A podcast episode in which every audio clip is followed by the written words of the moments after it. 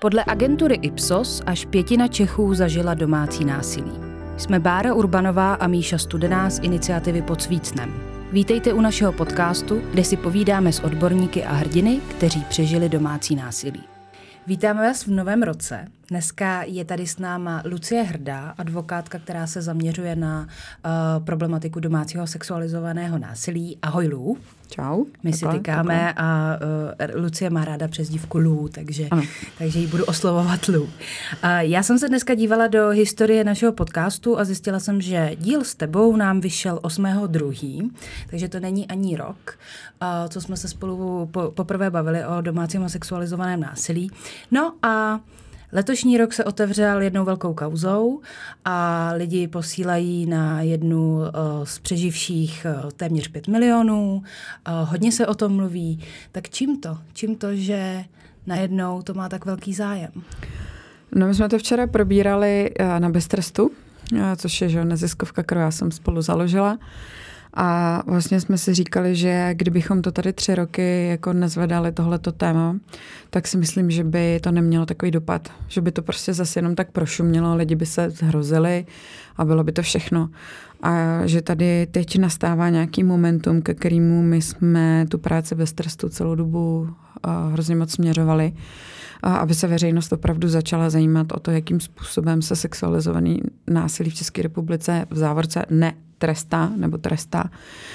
A myslím si, že nastává čas nějaký veřejný kontroly justice. Tím nemyslím nějaký witch hunt prostě a jako soudce lynč a budeme jako kamenovat konkrétní lidi, ale abychom se prostě zaměřili na to, jak kvalitně justice pracuje s problematikou traumatizované oběti a nebo jak kvalitně by s ní pracovat měla. A abychom si uvědomili, že vlastně děti každýho z nás, nebo my, každý z nás se můžeme stát obětí nějakého velmi závažného trestného činu a potom to bude na tom, jak ta justice vůči nám bude přistupovat. No a v čem ty vidíš problém toho, že někdo za znásilňování dostane podmínku? Já nevidím problém v tom, že dostane někdo za znásilňování podmínku, protože to jde ze zákona. Jo? Já mám problém s tím, čím se ty podmínky odůvodňují. A to už jako problém je, protože s vlastně analýzou mnoha rozsudků i českých, i zahraničních, tak se ukazuje, že v okamžiku, kdy se k odůvodňování takového trestu používají mýty, které prostě nejsou založený na pravdě, nejsou založený na nějaký viktimologické realitě, která odpovídá evidence-based poznatkům psychologie, viktimologie, sociologie a podobně, tak prostě odůvodňuješ ty rozhodnutí něčím, co není pravda a ty nepravdy směřují k tomu, že máš tendenci ten trestný čin jakoby za A omlouvat a za B zlehčovat, bagatelizovat jeho následky, bagatelizovat jeho nebezpečnost, bagatelizovat to, co znamená pro společnost takový trestný čin a osoba jeho pachatele a potom prostě tu podmínku dáš. A je to samozřejmě otázka toho, že zákon ty podmínky umožňuje, to je v pořádku, ale co není v pořádku je to, že vlastně nevidíme ukládání těch vysokých trestů, který ten zákon taky dovoluje, jo? Že my tady pořád vidíme jenom ukládání nějakých velmi nízkých trestů, které jsou prostě odůvodněný, takže ta oběť vlastně se za to mohla sama, když tam šla, tak s tím měla počítat a kdyby nebyla opelá, dávala si pozor, tak by se jí to nestalo a tím, že šla ven do parku, tak vlastně měla počítat s tím, že po ní někdo bude chtít sex a kdyby byla inteligentní a nahlásila to a nevracela se tam, tak by se to vůbec neopakovalo. Omlouvám se. A to jsou prostě věci, které by v takových rozsudcích vůbec neměly zaznívat, protože to přenášení viny na oběť je prostě špatně. Ten, kdo za to může, pachatel. A máš pocit, že to způsobuje, že ten systém je vlastně na straně pachatele dlouhodobě a umožňuje, aby se ty věci prostě dlouhodobě děly? Já si myslím, že část toho systému určitě. Pojďme se podívat, jak ten systém reaguje od samého počátku. Mám klientku, která šla nahlásit znásilnění dítěte. Byla to její oznamovací povinnost. A na policii jí řekli, jestli si je vědomá toho, že tomu pachateli může zničit život tady tím. A jestli to opravdu chce hlásit, protože on za to může jít sedět. Takže vůbec nikoho nezajímalo to, že ona jde nahlásit, že znásilnil malé dítě. Potom se ukáže, že to, co by se mělo stíhat jako znásilnění, protože to udělá dospělý člověk vedoucí na táboře dítěti, tak by mělo tak vysokou sazbu, že se to prostě stíhá pro jistotu pohlavní zneužití, pardon, teď jsem nějaký výpadek, trošku pohlavní zneužití, které má úplně jiné sazby a samozřejmě umožňuje ukládat podmínky. A pak se vlastně mluví o tom, že na tom dítěti to nezanechalo žádné následky, protože se to stalo jenom jednou, což je hloupost, protože i jednorázové znásilnění samozřejmě může zanechat a většinou zanechává následky, ale zejména, že to dítě nepotřebuje na tom pachateli žádné odškodné, protože vyrůstá v celé a rodině a tudíž nepotřebuje žádné peníze. Jo. A tady je přesně vidět, jak se ten soud a policie a klení jakoby ve prospěch toho pachatele, místo toho, aby sledoval zájem oběti. A já samozřejmě vím, že trestní řád a náš trestní celý systém je postaven a celý proces na tom, že se točí a obaluje okolo toho pachatele. Ale problém je v tom, že ten fokus na oběť bychom tady měli mít. Evropský soud pro lidská práva dokonce vydal nedávno jedno rozhodnutí, kde hovoří o tom, že ten trest musí být satisfakční pro oběť, že není možné, aby vlastně za takto závažné trestné činy sexualizovaného násilí padaly podmínky, protože to vlastně znamená, že ty oběti jsou zklamány systémem a nechtějí nahlašovat a že je bagatelizováno to, co oni říkají. Že to prostě ten soud říká tím, jak ukazuje to trestání, no prosím vás, tak to asi nepřehánějte, tak hrozný to s váma být nemohlo. Takže když potom zaznívají ty námitky jako no ale tak oběť nemůže být nikdy spokojená s výsledkem toho jako soudu, tak Evropský soud pro lidská práva říká, že vlastně i ta, že by měla být spokojená, že ta funkce toho trestu má být i ta satisfakční. Ano. Takže když nám teďka vyšel průzkum, že jenom 8% obětí si myslí, že ta justice jako byla na její straně nebo že jí jakoby důvěřuje, tak jako je to správná cesta za tebe, jak ukazovat, že důvěru v justici nepodkováváme my tím, že to nám furt opakujou, zveřejňujete občas nějakou jako individuální chybu, ale že si to dělají vlastně sami? Já jsem tohle nedávno psala, na mě jedna soudkyně křičela, že my z Bez trestu, teda zejména já, podkopáváme důvěru veřejnosti v justici a pokládáme soudce na oltář své snahy dohnat jako oběti k lepší spravedlnosti. A já si myslím, že to justice dělá úplně sama. A že takovéhle výzkumy by prostě měly být něčím, co jakoby tu justici dají facku, která by měla probrat. A říkám to jako s plným vědomím tím, že jsem jako vlastně součást justice, že my opravdu potřebujeme vědět, že pokud tady celý národ ve všech diskuzích, ale opakuje se to i v těch rozsudcích, jo, proč to nenahlásala, kdyby to hlásala, tak jí to asi vadí, ale když to nenahlásala, tak jí to nevadí. A kdyby ho tam tady odešla, máme rozhodnutí zveřejněné na Bez trestu, které říká, že vlastně to, že se tam odhrál dlouhodobé domácí násilí, tak byla vina té oběti, která mohla odejít, ale neodešla. A že prostě všichni by to měli hlásit, protože když to nenahlásíš, tak se ti to líbí za prvé, za druhé zjevně s tím nemáš problém a za třetí ty můžeš za to, že on to udělá spoustě dalším lidem. Nemůže za to ten pachatel, ale ty za to můžeš. A pokud tady to chceme po obětech, tak jim prostě musíme nastavit ten systém takový, aby jim neubližoval a aby to chtěli hlásit, aby neměli jiný priority, protože ta prioritizace potřeb u obětí je samozřejmě úplně stejná jako u každého jiného a ty priority jsou úplně někde jinde. Je tam potřeba rozvíst se, vypořádat majetek. Já jenom upozorním, že jako běžně trvají majetkový spory 5-6 let. Mm-hmm. Jo? A to nemůžeš s tím začít dřív, než se rozvedeš o děti. Mám 9letý spory o děti. Jo? Takže potřebuješ se odstěhovat, potřebuješ mít kde bydlet, v azyláku ale můžeš být jenom rok. Jo, na krizovém lůžku můžeš být maximálně 5 dní nebo týden, teď bych jako nežvanila.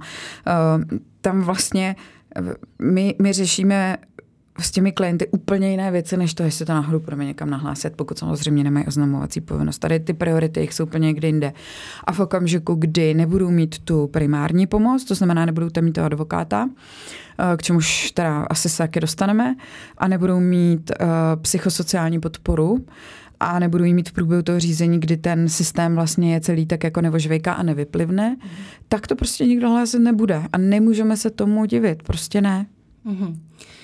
Co se týče těch sporů o děti a o majetek, bere systém v potaz to, že tam to domácí nebo sexualizovaný násilí jako bylo?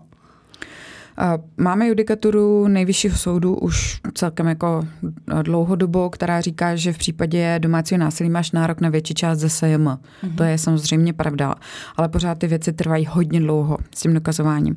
Co se týká opatrovnických sporů, tak tam bohužel se setkáváme velmi často s tím, a to jsou tu zkušenosti i mých kolegů, protože já školím advokáty české i slovenské a na těch seminářích se vždycky jako shodneme na tom, že velmi často je ignorováno jakékoliv násilí vůči dětem. Že nám říkají prostě týral matku, ale netýral děti, tak je to v pohodě, je to dobrý vychovatel. A jako někdy se zasáhne, pokud je tam fyzický týrání, opravdu týrání, jo? Pokud je to jenom nějaký bytí, tak je to prostě výchovný styl. Ale co se týká psychického násilí, no tak tam vůbec. Přitom děti, které vyrůstají v psychickém násilí, tak mají stejné následky jako ty, který někdo bije. A samozřejmě je to extrémně závažné, ale pořád tady je to vnímáno jako nějaký ten odlišný výchovní styl a podobně. A navíc velmi často ignorujeme nejenom transgenerační přenos domácího násilí, to znamená, že si tady budeme mít stejnou situaci za 20 let, jo? Ale my ignorujeme i to, že když odstraníš z procesu toho domácího násilí tu první oběť, tu primární, toho rodiče, který byl týraný, ale necháš tam ty děti, tak opravdu jako pravděpodobností limitně se blížící jedno z těch dětí, nebo možná obě dvě, za nějakou dobu vstoupí do role té oběti. Jo, zejména pokud je to třeba stejný pohlaví, byla to matka týraná a teď je to holka. Když je malá holčička, tak je to dobrý, je to malý dítě. Ale jakmile začne vypadat jako žena nebo dívka, začne mít nějaký názory, začne se podobat svý matce, tak tam jako velmi často se to násilí obrací přímo vůči ní. Navíc jsou tam uzavíraný koalice mezi agresorem a některými z těch dětí, třeba protože pro ty děti je to výhodný. Ty děti vůbec nemůžeš vinit. To je prostě jejich jako způsob přežití, ale máme jako rodiny, kde vlastně jedno dítě uzavře koalici s tím agresorem a vlastně týrají to druhé dítě, nebo to jedno dítě je úplně odstrčený, ignorovaný, nedostává se mu nějaké jako naplnění bazálních potřeb. A to jsou všechno věci, které ty opatrovnické soudy jako velmi často ignorujou. Nechtějí vůbec prokazovat, nechtějí dokazovat a maximálně řeknou, no tak si dáme znalecké posudky, znalce nejsou, bude to trvat rok, až ještě si to zaplatíte. A ten znalec není policista, nemůže jako nic zkoumat, ten prostě řekne, zejména teda, když to není jako specializovaný znalec na klinickou psychologii, který je to jenom znalec oboru kultura, který velmi často teda jsou přibíraný v opatrovnických věcech, tak ty nemůžou používat některé baterie testů vůbec na třeba Rorschacha, který právě ukazuje agresivitu a takovéhle věci jako psychopatologie, tak to třeba vůbec tyhle znalce nemůžou používat. Uhum. Takže ty znalecké posudky samozřejmě mají své velké limity a posudek v opatrovnickém soudu rovná se rozsudek. A tohle je prostě špatně a samozřejmě Justiční akademie má mnoho programů na vzdělávání soudců, já taky školím soudce opatrovnický, ale znamená to jako, že musíš nastavit úplně jiný mindset, musí se prostě změnit to, jak se to tady soudilo 30 let a musí se jakoby to je takový jakoby duševní obrot prostě, který by měl nastat k tomu, aby se chránili děti. No mě napadlo třeba u jednoho teďka jako velice medializovaného případu, když tam šlo o znásilňování nevlastní dcery v nějakém věku, to je asi jednověkým, a vlastně padla tam podmínka pro toho pachatele a mě první, co napadlo, je, co ten zbytek té rodiny. A přitom vlastně ten soud, nebo to, co k dispozici máme za informaci ohledně odůvodnění toho soudu, tak jedním z těch důvodů, který vlastně vedli k té podmínce, a já teď řeknu mohlo být, jo, protože opravdu máme ty informace zprostředkované z médií, ale mohlo být to, že vlastně ta rodina bude bez toho živitele. A to mně přijde vlastně jako s proměnutím pošahaný, že se nekouká na to, že přece oběti jsou i ten zbytek té rodiny. Tak já bych hlavně chtěla říct, že na to, že se jako rodina ocitne ve špatné situaci, máme úplně jiný prostředky. Jo? Jsou to jako dávky, je to možnost prostě nějaký podpory té rodiny a podobně. Ne to, že nezavřeš pachatele velmi závažného trestného činu. To jako není řešení té situace. To je jedna věc. A druhá věc je, že tady by opravdu do toho měl vstoupit z oficiality, to znamená jakoby z vůle úřední, opatrovník, ospod a možná i soud a vlastně postarat se o to, že tam jsou děti, jejichž rodič prostě dělá takovou jako závažnou trestnou činnost a nějakým způsobem je musí ochránit. Ale to není vůbec propojený. My tady máme prostě nějaký trestní řízení, který nějak skončí a tím to jako pro ten stát končí. To může státní zástupce podat návrh. Může, ale nemusí. Mm-hmm. A děje se to? V některých případech ano. Setkala jsem se s tím, když jsou jako státní zástupci agilní a chtějí prostě chránit ty děti, tak to udělají. A pak je otázka toho, jestli ten OSPO taky samozřejmě může jakoby reagovat sám, jestli to udělá nebo ne. A tady bych chtěla říct jednu věc. My prostě nemůžeme považovat člověka, který týrá dítě nebo mu ubližuje, a sexualizovaný násilí je týrání nejhoršího druhu, zejména pokud je dlouhodobý, opakovaný, za dobrýho vychovatele. Prostě nemůžeme. A je to jako ta obrovská chyba, že řekneme, dělal to tady tomu dítěti A, ale to dítě B to je úplně v pořádku, tomu to nedělal. Dobře, on vůbec není pravda, protože když se podíváte, Locika má třeba zveřejněný výzkumy, podle kterých děti, které vyrůstají v takové rodině, tak jsou tím zasaženy stejně jako takzvaná sekundární oběť. A dopady na jejich život to samozřejmě má, vzrůstá tam jako incidence sebevražd, psychických onemocnění, samozřejmě prospěchově špatně, ale ty děti mají zejména potom problémy v navazování zdravých vztahů v budoucnosti. Taky oběť, přesně nebo tak, nebo pachatel, ano. A to už je potom transgenerační přenos.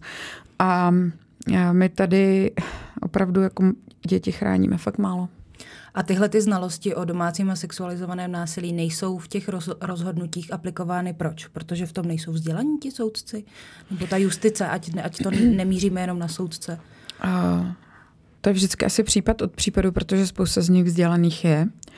Ale ti, co se nevzdělávají, tak ano, ty používají ty mýty a ty používají ty bagatelizace a vlastně věci, které hází vinu na oběť nebo vlastně nepochopí ten vývoj viktimizace a jeho následky, toho dopadu trestného činu na život oběti a jeho následky dlouhodobé. A tady jsme opět u toho, co říká Bez trestu a co my chceme vlastně dlouhodobě, a to je povinné vzdělávání soudců. Mm-hmm. Ale tím myslím soudců, kteří se s těmi věcmi zaobírají. To znamená, nemusí se asi soudit jako vzdělávat exekuční soudce, ale soudce, který dělá rodinné právo a který dělá trest, a tak ti by se prostě vzdělávat tady v tom měli. Proti čemu stojí jedno rozhodnutí ústavního soudu? Staré. Ale to rozhodnutí je podle mě už dávno překonaný a myslím si, že je překonaný i podle ministerstva v současné době, protože je připravená novela jednacího řádu, která hovoří o tom, že budou specializované senáty právě pro tyto případy. Já jenom chci pozornit na jednu věc. Specializovaný senát je skvělá věc, ale problém je v tom, že nemáš to vzdělávání. To znamená, pokud si to vezme nebo dostane befelem někdo, kdo vzdělaný není, tak ještě napáchá mnohem víc škody, než jako když dostane jeden rozsudek, teda jednu kauzu za rok, než když k němu půjdou všichni. Všechny, který na ten soud přijdou. Jo? Takže tady opravdu je to celý dle mýho o vzdělávání. A já se za tím strašně stojím. Já si myslím, že vzdělávání je hrozně dobrá věc jako pro každýho. Když se zastavím u toho asi jednoho z nejhorších, co se může dít, to znamená nějaké sexualizované násilí namířené na děti jako ve velmi, velmi útlém věku, tak tam jedním z těch mýtů, který třeba slyším často já, je pětiletou nebo šestiletou holčičku přece nemůžeš znásilnit, to je fyzicky jako nemožný. Nebylo to náhodou tak, že ji jenom osahával a tak dál.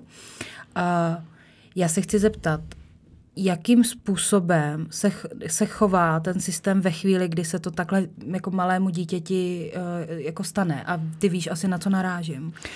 Já bych chtěla na začátku říct jednu věc. Znásilnit vaginálně, análně můžete i malý miminko.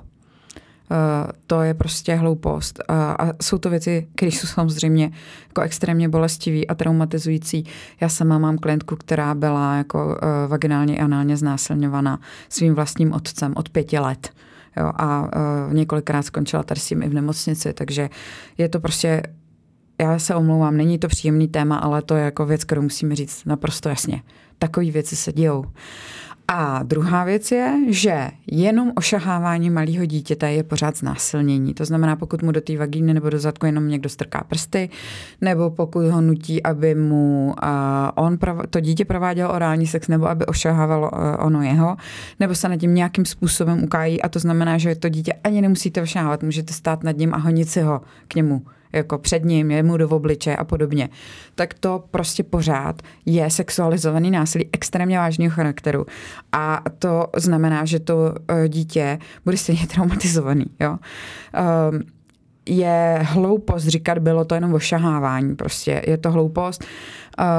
A my se bohužel setkáváme s tím, že takzvané digitální znásilnění, to je právě to znásilnění prsty do různých otvorů, je soudy velmi často stíháno špatně. To je podle prvního odstavce místo druhého jako penetrativní znásilnění. Je to bohužel pravda a jsem ráda, že vlastně v důvodové zprávě novely trestního zákona k tomu sexualizovanému násilí se tam opravdu hovoří o tom, že digitální znásilnění je penetrativní znásilnění. Bavíme se o redefinici znásilnění, jak nazýváme populárně naučně tu novelizaci. Ano. A opravdu bych chtěla říct, že prostě mýtus, že na dětech tyhle ty věci se neprojevujou, tak je opravdu silnej. Jo? A nejvíc je to vidět v rozhodnutích soudů, který říkají, to dítě to vytěsnilo, takže to v pořádku.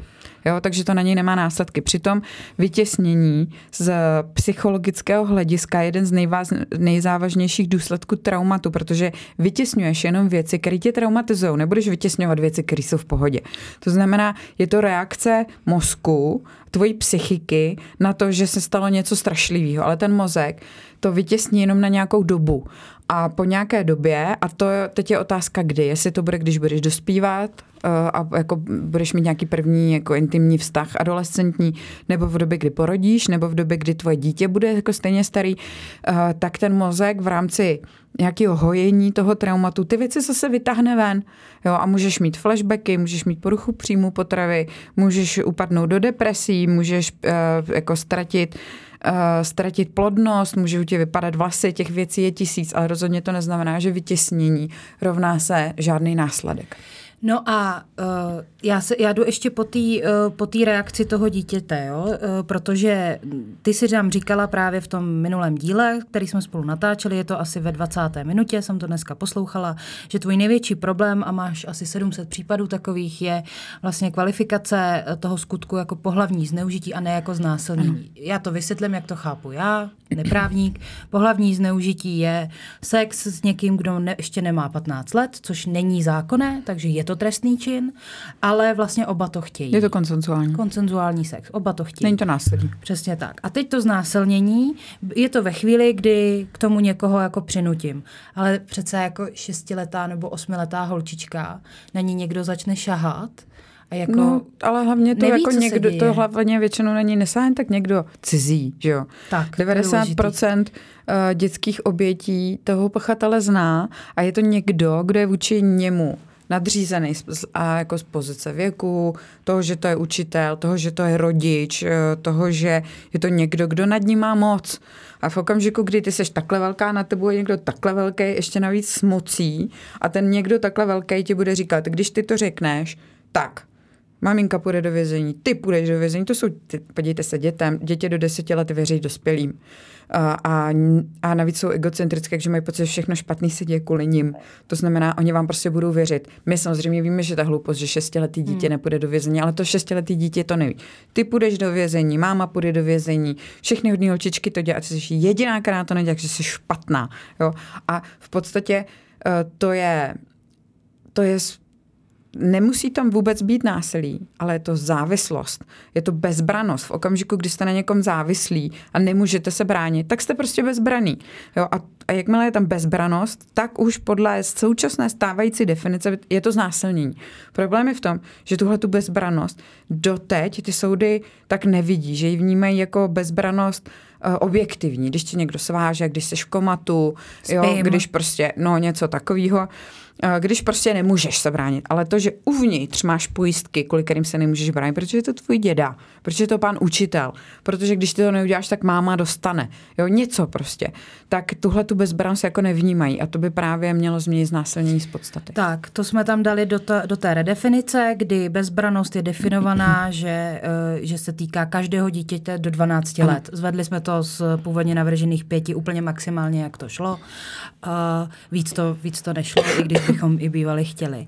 A 12 let, vlastně my jsme se odrazili od občanského zákoníku, kdy ve 12 letech se jako lidi, nebo se ten systém ptá dětí, jestli chtějí nebo nechtějí být s tatínkem nebo s maminkou. Taky mají nějakou odpovědnost za svých chování dětí a tak. No, ano. Takže 12 let. A to by teda mělo podle tebe pomoct velmi.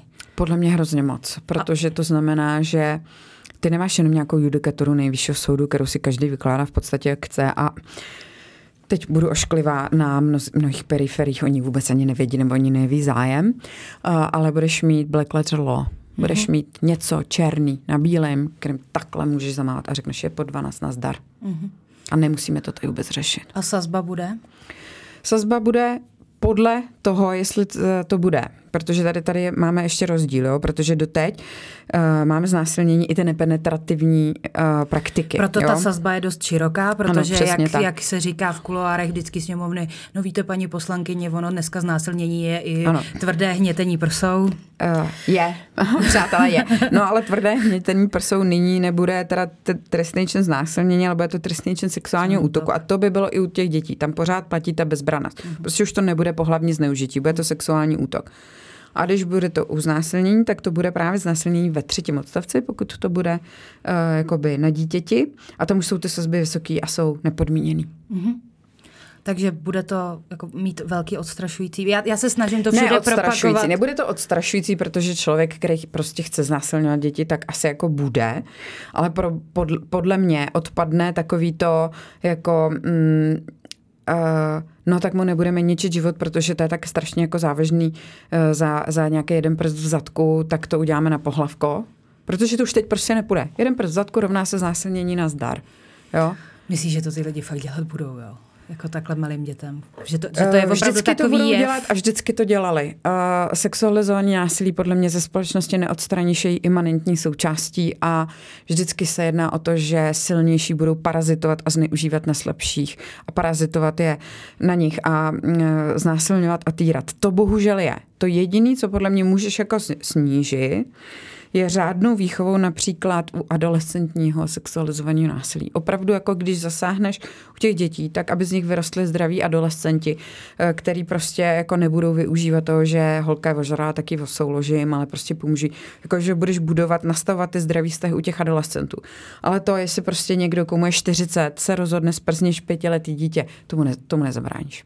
To je šílený.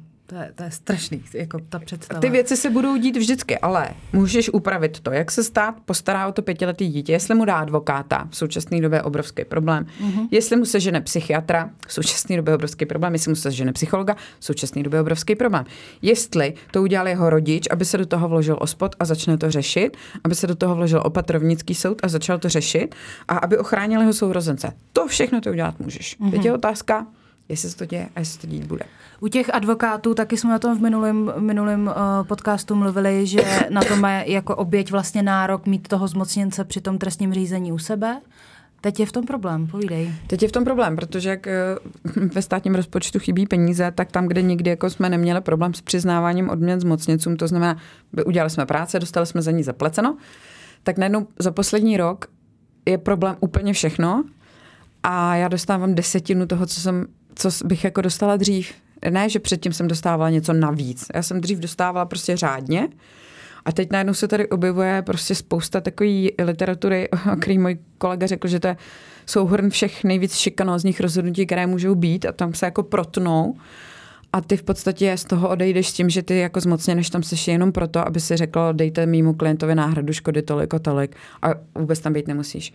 A přitom Evropský soud pro lidská práva říká, že ty oběti mají právo na toho zmocněnce ne kvůli tomu, aby on je připojil s nárokem na náhradu škody, ale proto, aby odstraňoval překážky přístupu ke spravedlnosti. Aby podal stížnost tam, kde prostě ta policie nechce konat. Aby zabránil té viktimizaci v průběhu výslechu. Jo? A teď najednou ti soud řekne, nebudeme proplácet to, že jste s klientkou na výslechu, protože tam být nemusíte. A to jsou celodenní výslechy, které se opakujou. To jsou výslechy, které se opakujou. Tu klientku to musíš dovést, aby tě neskočila pod vlak, musíš ji tam teď přivést, pak s ní hovoříš ještě 20krát, protože ona je traumatizovaná a říká, já jsem určitě řekla tohle blbě, tamhle to jsem neměla říkat. Pak jí volají, že jo, ona ti volá, tak. No jo, známe. A soud ti řekne, my vám to nezaplatíme, protože jste tam vůbec nemuseli být. A kdyby jsme tam nebyli, tak ten člověk se zabije velmi pravděpodobně. A teď to krácení jako naprosto maximální, nejenom jako u mě, ale i u jiných advokátů, který tohle děláme. Naši kancelář minulý rok to stálo 1 000 000 korun. Ne, že my bychom na tom vydělávali, ale já jsem takhle vzala 1 000 000 a dala jsem ho státu na zastupování obětí. A my to prostě už dělat nemůžeme. A nejhorší je, že nám třeba teď na Twitteru a na Facebooku jako začali komentovat lidi z justice, tak to nedělejte, ty oběti to nepotřebujou a podobně. A je to prostě naprosto jako nepochopení toho, čím my ty oběti jako provázíme krz to trestní řízení a čím všemi je v podstatě zachraňujeme od toho, aby se opravdu nešli zabít. A v okamžiku, kdy nás ten systém odstraní jako advokáty a je to tak, já prostě jsem to říkala zrovna dneska do novin, my to už jako kancelář prostě dělat nebudeme a nemůžeme. A my jsme přitom na to jako vysoce specializovaný. Tak to znamená, že samozřejmě zvedneš tu opět jakoby tu překážku přístupu ke spravedlnosti, protože najednou ty lidi nebudou moc sehnat advokáta. Za druhý, když se seženou, tak ten advokát jim řekne, hlavně to nikdo nezaplatí, takže jako dones 50 000 aspoň jako, protože jinak my na tom prostě nemůžeme začít dělat, tady bude strašně moc výslechů, kterých se musíme účastnit. A nebo řekneme, jo, my to převezmeme, ale nepočítejte vůbec ničím, jenom tam takhle napíšeme papír, kolik máte dostat peněz. A jinak nám nevolejte, nepište k soudu, s váma nepůjdeme na výslechy, s váma nepůjdeme a dáme vám vědět, jak to dopadlo. Tak proč by ty oběti jako byly takhle podporovaný, aby něco hlásili, aby něco dělali vůbec? No a přitom ty oběti zase z toho našeho průzkumu v 90% věří neziskovkám a i tam máme problémy s kapacitama. My vlastně nemáme jako vybudovaný jako tu záchrannou síť a kapacitu pro to, kolika lidem se to vlastně ve skutečnosti děje. A podle průzkumu náš říká 20%. Tvoje čísla jsou určitě taky podobný. Ano. A hlavně si vem, že nahlašuje se v jako současné době kolem 5%. Jo? V intimním násilí jsou to 3%, u násilí cizí osobu, intimní, jakoby sexualizovaný, ale cizí osobu je to 8% se nahlašuje. To znamená, kdybychom chtěli tu nahlašovanost zvednout na nějakých třeba, ať nežeru 20%, no tak tady vůbec proto, jako ty sítě záchranné pro tuto kapacitu vůbec nejsou nastaveny. No a nahlašovanost zvednout musíme, protože potom jako to bude stále 40-letý pán dělat těm 8letým holčičkám. Já mám už takový pocit, že potom, co nám ty lidi z té justice píšou na ten Twitter, jako a my vás stejně budeme osekat a jste tam k ničemu. Takže to, co chtějí, je, abychom to opravdu nedělali, aby ty práce měly málo. Je to hnusný. To je děsivý. Ano. Protože v okamžiku, kdy sebereš obětem pomoc, bude mnohem méně obětí, méně práce. Ty nejhorší mýty, co potřebujeme dostat pryč ze společnosti? Kromě muže si za to sama měla moc krátkou sukni? Myslím si, že ten mýtus je, když je s domácím násilníkem, tak se jí to líbí. To je jedna věc. A můj jako nejvíc mýtus, který já nesnáším, je měla to čekat. My jako ženy bychom zjevně měli chodit po světě a čekat, že když půjdeme s kamarádem na oběd, tak nás znásilní. Když půjdeš domů k člověku, o kterém se ví, že alkoholik, máš čekat, že tě znásilní. Když půjdeš do parku a řekneš kámošu nějak cizím chlapům, prosím vás, koupíte mi chlast, já se ho nemůžu koupit, máš čekat, že tě znásilní. Všichni máme čekat, že tě znásilní. A podle toho děláš eskort, máš čekat, že tě znásilní. Jo? A prostě měla jsi to čekat. Takže vlastně bychom měli sedět všechny doma takhle a vůbec se s nikým nestýkat, protože jinak to máš čekat. Zároveň třeba, když je ten chlap opilej a znásilní tě, tak pro něj je polehčující okolnost, že je opilej. A pro tebe to, že jsi opilá, no to by to přitěžuje, nemáš chlasta, měla jsi to čekat. Přesně. Když se ožereš, máš automaticky čekat, že se najde někdo, kdo tě osouloží. Jo. Báječný. To je patriarchální vidění světa, kdy vlastně žena vlastně tady pořád někomu patří a má to čekat. A když jdeš v noci v parku sama, máš to čekat. Když jdeš v noci s kamarádem, máš to čekat. Jako, jo, rozumíš? A to jsou prostě věci, ty vlastně by si jako měla procházet životem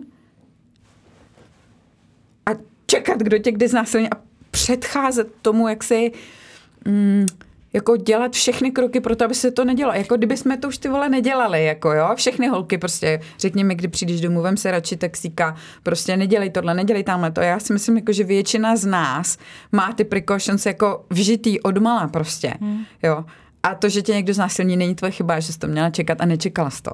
Jo, to je prostě chyba toho pachatele. Stejně tak u toho domácího násilí prostě jsou situace, kdy jako nemůžeš odejít, že jo, nemáš jako kam jít, komu se svěřit, kdo ti pomůže, na něm ekonomicky prostě závislá. Přesně, jako co budeš dělat, jako najednou jako máš nějaký věk a řekneš si ty blaho a budu zase začínat jako znova a dlouho držíš a pak najednou tě teda poprvé za násilní támhle lahví od šampáňa, že jo, který předtím vypil. A taky si za to můžeš sama, protože si předtím 8 let to psychicky ekonomicky neřešila. Ano. Předtím jsi to tolerovala, takže teď se za to můžeš sama, ano. Je to tak, nejvyšší soud to řekl, dokonce tady tam. Ještě chci od tebe jednu věc a to je to, když to teďka zveřejňujeme, tak já mám občas pocit, že už správně se teda neviní ta oběť v určitých bublinách, dejme tomu v nějaký třeba i jako věkový kategorii lidí, ale občas jsou výpady vůči těm přihlížejícím, vůči těm maminkám, vůči těm ostatním v té domácnosti a tak. A já vždycky říkám, pravděpodobně byla taky oběť. Nevíte, v čem žijou. A je tohle jako bych na dlouho trávit, zatím si vezmu, že ještě furt jsme ve stádiu, mohli se za to sami, jo, jako dost často. Takže já ze své zkušenosti z praxe, není to žádný empirický výzkum, je to praxe, tak jsou dvě možnosti. První je, že celá ta rodina jsou v podstatě oběti, někdo primární, někdo sekundární. A nebo ta druhá, ano, je to spolupachatel, ví o tom. A v podstatě jako to dítě prostituje za to, že dostane peníze ta rodina a je to jakoby z důvodu nějakých ekonomických dost často. Nebo dělá to děda, dělá to táta, prostě jako je to transgenerační. Což jo? By teda jako ideální orgány činný v trestním řízení měly prověřit, Měly by to prověřit a měly by to zjišťovat, ano. Že to nedělají se asi nemusíme nahlas říkat. Ale podívej, my tady máme, my pořád jakoby vyžijeme zajetí těch mýtů, který se tady ty sexualizovaný a intimní kriminality týkají, tak těch je tam neuvěřitelné množství. Jako to je ten patriarchální starý způsob, prostě, který jako my jsme v něm jako zamotaný mentálně, prostě žijeme v tom a jako hrozně těžký se od toho odtrhat. A jedním z těch mýtů je mýtus dokonalý oběti. Je to prostě někdo, komu ty chceš pomoct.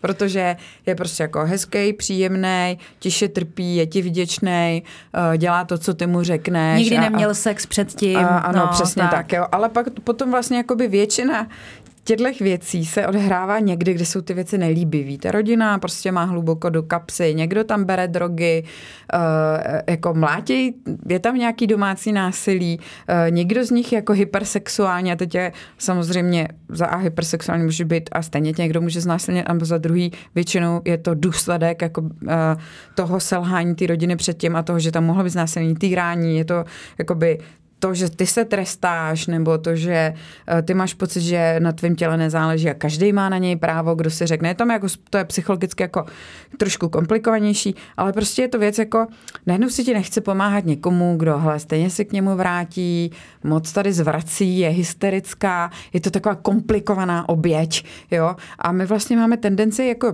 pomáhat těm jako pěkným obětem, těm příjemným, těm, co nás poslechnou. Ale těm, co dělají, jako řeknete, ty řekneš, hele, hlavně tam nechoďte zpátky, a jde tam zpátky. Udělá jako úplně pravý opak toho, co tý poradí, to v té době dává smysl. Ona je v jiný situaci než si ty, ona je traumatizovaná, jo, má extrémní strach, prostě udělá něco úplně jiného, než ty si přeješ. A nejenom ta oběť není líbivá, nechce se tí pomáhat, protože je to prostě komplikovaná oběť. Ještě jako tadyhle se vytáhne prostě svědectví s kým, kde souložila a jak se chovala ve škole. My třeba teď jsme měli kauzu, kde nám soudy prostě řekli, jako jo, sice tu holku zneužíval partner její matky 70-leté, jí bylo jako pod 15, ale teda nevíme, jestli to posttrauma má tady z toho, nebo z toho, že má ty problémy ve škole. Jako chlapče, problémy ve škole jsou z toho, že ji někdo jako prznil, rozumíš, jo, to je.